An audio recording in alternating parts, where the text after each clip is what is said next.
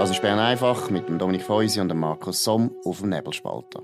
Der Podcast wird gesponsert von Swiss Life, ihrer Partnerin für ein selbstbestimmtes Leben. Hier das Bern Einfach an dem sechsten August zweitausendeinundzwanzig. Sebastian Brillmann und Markus Somm. Was läuft in Bern? Es war wieder eine Klimademo gewesen. Sebastian, deine Eindrücke? Genau, das Kollektiv Rise Up for Change, wo, wo die Aktionswoche gemacht hat, am Montag in Zürich angefangen und dann in dem Camp in Zürich weitergemacht, ist heute nach Bern. Laut Medien zwischen tausend und eintausendfünfhundert Leute. Sie haben demonstriert. Ich weiss ehrlich gesagt gar nicht, ähm, wo sie durch sind, was sie gemacht haben, weil das finde ich erfreulich. Die Medien scheinen es auch nicht mehr so zu interessieren. Es gibt keine Live-Ticker mehr, keine, keine Videos mehr dazu oder wenn, dann sehr weit unten auf diesen Webseiten. Und das finde ich schon mal ein sehr gutes Zeichen. Ja, man muss auch sagen, tausend bis eintausendfünfhundert.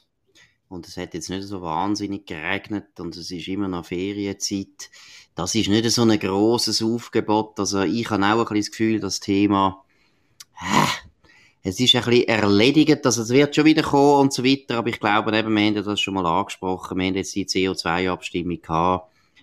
Äh, ich glaube, sehr viele Leute sind jetzt ein bisschen auf den Boden von der Realität zurückgekommen, oder? Dass man einfach gemerkt hat, hey, hört, das ist kein Sonntagsspaziergang, das ist nicht so mehrheitsfähig, wie sie eigentlich zuerst gemeint haben. Und ich habe das Gefühl, dass das halt auch die Mobilisierung erschweren. Genau, und diese Woche haben sie es eigentlich nur geschafft, einmal ähm, Aufmerksamkeit zu kriegen. Das war am Montag in Zürich, wo sie am Paradenplatz und in der Bahnhofstrasse ähm, vor den Banken ähm, sich angekettet haben, das Gerüst aufgebaut haben, wo sie sich reingehangen haben und dann von der Polizei abtransportiert worden sind. Seitdem ist eigentlich ruhig. Und das Schöne ist eben, heute sind sie ja unter anderem auch nach Bern, weil sie gegen die Schweizer Nationalbank haben wollen demonstrieren, weil sie genauso nicht einverstanden sind mit der ihrer ähm, Politik wie bei der Credit Suisse und der U B S. Und im Gegensatz zu den beiden Grossbanken hat die S N B nicht gross reagiert. Sie haben das geschehen lassen, aber sie tun überhaupt nicht ihre Politik an die, an die Forderungen anpassen. Im Gegenteil, sie haben Ende letztes Jahr mal gesagt, wir schauen das an. Firmen, die nur im Kohlenabbau ähm, tätig sind, da schauen wir, dass wir das nicht mehr machen. Das sind ganz, ganz minime Beträge von, von dieser Billion, wo sie, wo die S und P ja hat, irgendwie fünf Millionen. Aber schon Mischkonzerne wie ExxonMobil sind sie weiterhin dabei. Also sie machen das, was gut für alle ist und nicht nur das, was die Klimademonstranten wollen. Genau, und zum Trost kann man ja auch sagen, dass die Schweizer Nationalbank jetzt auch ein sehr grosser Aktionär ist von Tesla. Also wir machen auch da etwas. Es ist grundsätzlich natürlich eine ganz fragwürdige Politik, die die eigentlich wollen, unseren Banken und auch der Nationalbank aufdrängen. Weil, wie gesagt, das haben wir auch schon betont, wenn die Banken nicht mehr investieren, dann heisst das nicht, dass die Industrie, die fossile Brennstoffe abbaut und gewinnt, plötzlich einfach weg ist. Sondern es sind einfach andere Leute, die investieren, nämlich Chinesen und Inder. Es ändert an der Klimabilanz der Welt gar nichts. Und das ist ein bisschen das, was ich finde, ja, ist das Problem an diesen Aktionen, das sind immer so unglaublich ehrgeizige, ja, planetarische Aktionen, oder? Man tut die ganze Welt retten und das kann eigentlich nur in der Frustration enden, weil man kann mit dem so nichts verändern und das ist, glaube ich, meiner Meinung nach gerade für die jungen Leute, die politisch wollen, tätig werden, finde ich das Gift. Man sollte sich um politische Ziele kümmern, die man kann erreichen kann. Also ich würde jetzt da einfach daran erinnern, zum Beispiel die Armeeabschaffung, wo ich mich seinerzeit in diesem Alter engagiert habe. Die Armeeabschaffung war auch eine Utopie gewesen, aber wir haben das hier in der Schweiz können entscheiden. Und wenn wir eine Mehrheit gefunden hätten, dann hätten wir keine Armee mehr gehabt. Dann wäre das Ziel erreicht worden. Und ich glaube, in der Politik ist es sehr wichtig, dass man Ziel hat, wo man kann erreichen. Und ich glaube, wenn sehr viele Junge eben sich nicht mehr interessieren für Politik, hat das auch zu tun mit genau dieser Art von klimapolitischem Aktivismus, wo den Leuten eigentlich nur vorführt, hey, ihr sind alle ohnmächtig. Genau, und sie werben ja auch immer mit dem Gleichen. Sie, sie kritisieren die Bank und jetzt im Speziellen die S N B, dass sie den Erhalt von unserer Lebensgrundlage quasi aufs Spiel setzen. Und erstens ist das ja lächerlich, weil die S N B genau das Gegenteil macht. Sie setzen es eben nicht aufs Spiel, sondern sie schauen, dass wir die, die, eine gute Lebensgrundlage äh, Grundlage behalten. Und genau wie du sagst, die Utopien, die nicht überprüfbar, nicht bemessbar sind, was wir jetzt hier können, äh, konkret erreichen, das, das wirkt nicht sexy. Gerade wenn man ja immer hört, dass die Jungen alles wie Politverdrossener sind. Genau, und es gibt eben auch Sachen, die einfach nicht so einfach sind, wie es denn dargestellt wird. Zum Beispiel Kohle. Ich finde es absolut skandalös, dass Asien, also vor allem Indien und China, wie verrückt jetzt Kohlekraftwerke bauen. Das ist ja so, das ist meiner Meinung nach nicht gut. Weil äh, die Emissionen von C O zwei Emissionen sind natürlich massiv, aber was noch viel grösseres Problem ist, ist auch die Luft. Das ist auch für die Luftreinhaltung nicht so wahnsinnig gut, wie es die Chinesen dem machen. Man könnte das besser machen. Aber vor allem ist es schlecht, weil die Chinesen und auch die Inder hätten eine Alternative und die heisst zum Beispiel Atomkraft. Mhm. Und man sollte viel mehr die Atomkraft überall wieder fördern, vor allem natürlich in Europa, auch in der Schweiz sollten wir unbedingt Atomkraftwerke bauen. Das ist der beste Weg aus dieser sogenannten oder angeblichen oder realen Klimakrise, da können wir jetzt lang diskutieren, wie schwerwiegend die ist, das ist nicht der Punkt. Aber wenn wir uns einfach mal darauf einigen, ja, wir würden gerne wirklich C O zwei Emissionen reduzieren, und da glaube ich, könnte man schon einen Konsens anbringen in dem Land, dann wäre der einfachste und der intelligenteste Weg Atomkraft. Kohle ist aber nicht grundsätzlich falsch. Kohle ist zum Beispiel wäre sehr sinnvoll in Afrika. In Afrika ganz viele Leute dort noch heizen und kochen mit Holz. Die tun Holz verbrennen. Und Holz verbrennen ist erstens von der C O zwei Bilanz her nicht so gut, auch wenn man behauptet, nachher wachsen das wieder nach, äh, der Ding, das Holz. Nein, das Problem eben beim Holz ist, dass für die Luft, es ist eine Katastrophe für die Menschen. Sehr viele Menschen in Afrika sterben. Und zwar sehr vorzeitig, genau aus dem Grund, wie sie ihren Hütten, tun sie Holz verfeuern, zum Heizen und zum Kochen, und sie sterben nachher an diesen Emissionen, nicht am C O zwei, sondern sie sterben an der, an der schlechten Luft. Und mit Kohle könnte man zum Beispiel viel besser heizen und auch kochen. Es wäre intelligenter. Es wäre da, wo wir gemacht hätten vor hundert Jahren. Und Kohle hat auch einen ganz anderen Energiegehalt. Also, auch schon nur die Politik, dass man einfach sagt, Kohle ist des Teufels, ist eben auch falsch.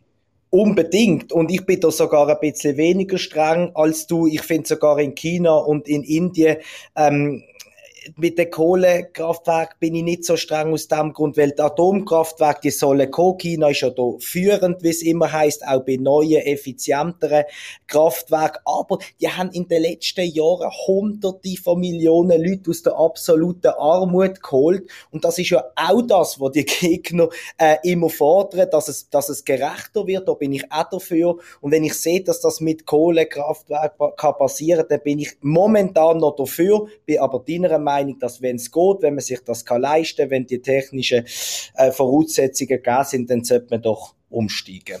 Genau, aber eben, kommt immer auf den Ort drauf an. In Afrika wäre Kohle sehr gut, das wäre schon eine unglaubliche Verbesserung ja. von der Energiegewinnung und Energieverbrauch in äh, Afrika. In der Schweiz brauchen wir keine Kohle, aber man muss einfach daran denken, noch im Zweiten Weltkrieg haben unsere Vorfahren, also unsere Urgroßeltern oder Großeltern, die haben mit Kohle geheissen und die Industrie ist auch mit einem grossen Teil von Kohle gegangen. Wir müssen auch dort mal aufhören, die ganze Zeit so heuchlerisch durch die Welt laufen und allen anderen Ländern und allen anderen Völkern verbieten, was wir vor kurzer Zeit alle noch gemacht haben und gefunden haben, das ist okay. Genau. Wir in der Schweiz sind ja, wie du sagst, weiter und darum haben wir vielleicht ein bisschen kleinere Probleme, wo sich die Leute darüber aufregen oder vor allem die Medien. Momentan geht es auch um die Medien, nämlich um den S R F Club.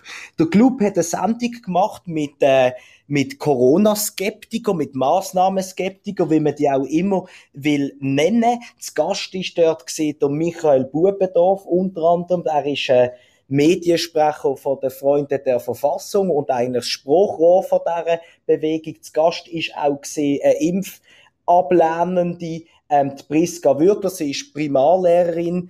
Dann auf der anderen Seite ist gewesen, ähm, der Manuel Batke, Infektiologe von der Uni Basel. Und der Pierre Schneck ähm, aus dem Kanton Bern, Gesundheitsdirektor, und auch noch der Reto Brennwald, den wir bestens kennen, weil er hat ja einen Film über die Corona-skeptische Bewegung ähm, gedreht und hat seine Gedanken dort auch geäussert. Und jetzt kommt der Vorwurf an S R F Club, das sei false balance, es sei ein absoluter Skandal, dass man dort die Skeptiker, oder sie werden sogar als Corona-Leugner diffamiert, einladet, weil das sei so, wie wenn man einen Klimaforscher und einen Klimawandelleugner einladen. Hast du die Sendung gesehen, Markus, das erste Mal, die Folge? Nein, erstens habe ich sie nicht gesehen. Aber ich kenne den Vorwurf, und das ist so ein ganz neues, interessantes äh, Instrument eigentlich, wo die Linken, es sind vor allem die Linken, im Prinzip auch weiter die Meinungsfreiheit beschneiden, oder? Also, es ist ja ein wichtiges Prinzip im Journalismus, ist eigentlich eine gewisse Ausgewogenheit, gilt vor allem für die S R G, das heisst, dass man eben beide Seiten mehr oder weniger angemessen tut, äh, darstellen. Und das können eigentlich die Linken nicht richtig kritisieren. Das gehört auch zum journalistischen Handwerk. Es gehört zu den Erfordernissen vom Service Public. Auch wir beim Nebelspalter wollen das anstreben, dass wenn wir einen Artikel schreiben oder eben ein Video drehen oder und so weiter, dass wir auch beide Seiten zeigen, dass beide einen fairen Anteil haben und mit ihren fairsten und besten Argumenten gehört werden. Und jetzt der Trick von der Linken ist, dass sie sagen, ja, false balance, also eine falsche ein falsches Gleichgewicht entsteht dann, wenn eben Leute, die eigentlich eine Meinung haben, die in der ganzen Bevölkerung absolut minoritär ist, eingeladen werden mit, sagen wir, fünfzig Prozent von den Stimmen, oder? Obwohl sie mhm. ja in der Bevölkerung vielleicht nur ein Prozent haben. Und für die anderen neunundneunzig Prozent von der Bevölkerung werden dann auch wieder nur fünfzig Prozent Leute eingeladen in so ein Gespräch. Oder eben, wie du genau richtig gesagt hast, bei dem Thema behaupten sie natürlich einfach eben, das sei eine Minderheit, die da Corona-skeptisch ist, und die grosse Mehrheit, die Corona-Politik gut fände, sei im Prinzip jetzt wie untervertreten, oder? Jetzt muss ich, oder? Wenn das die Linken wollen, dann hätte das erstens historisch bedeutet, dass die Linken gar nie zu Wort gekommen wären, weil die Linken sind lange, lange Zeit und bis heute eigentlich sind eine Minderheit. Genau. Sie sind nicht dreißig, äh, sie sind nicht fünfzig Prozent von der Bevölkerung, sie sind eine Minderheit. Wenn es gut geht, kommen sie auf dreißig, fünfunddreißig Prozent. Das Zweite ist aber, und das finde ich noch viel ironischer, gerade wenn man Klimapolitik anschaut. Jetzt mal erstens ist, man kann ja die Frage auch, ob jetzt siebenundneunzig Prozent wird ja immer behauptet, vor allem weil Klimawissenschaftler sind der Meinung, der Klimawandel ist genau so, wie es die Linken gerne würden beschreiben. Schon die Zahl ist sehr umstritten und sehr problematisch, ist auch debankt worden. Aber wenn wir jetzt zum Beispiel schauen, die Linken, die sagen, wir wollen nicht mehr fliegen. Wir dürfen nicht mehr fliegen. Wenn man nachher schaut, die Realität, wie viele Leute das noch fliegen, dann muss man sagen, es ist eine sehr kleine Minderheit, die der Meinung ist, Fliegen ist des Teufels und man sollte das verbieten. Und dann müssen wir eigentlich sagen, solche Repräsentanten von dieser Meinung müssen wir auch nie einladen, weil die sind immer übervertreten. Absolut. Mir ist noch etwas anderes aufgefallen in, in, in dieser Debatte, wo wirklich kässig geführt wird äh, und ich finde, man kann den Club und das S R F durchaus kritisieren, aber sicher nicht für diese Sendung, weil wir wollen doch die Leute, die, die nicht unserer Meinung sind, also aus linker Sicht, die sich nicht impfen lassen, die sich nicht an, an die Massnahmen halten und keine Maske mehr anziehen im Zug. Ich will doch die kennen, ich muss doch die Argumente verstehen, um zu sagen, nein, ich finde, ich habe mich richtig entschieden, ich bin doppelt geimpft, ich halte mich an alle Massnahmen und bleibe am liebsten bis zweitausendfünfundvierzig immer in meiner Wohnung. Und das, das, Unverständnis, dass es auch Leute gibt, die anders denken, das gibt mir wirklich enorm zu denken.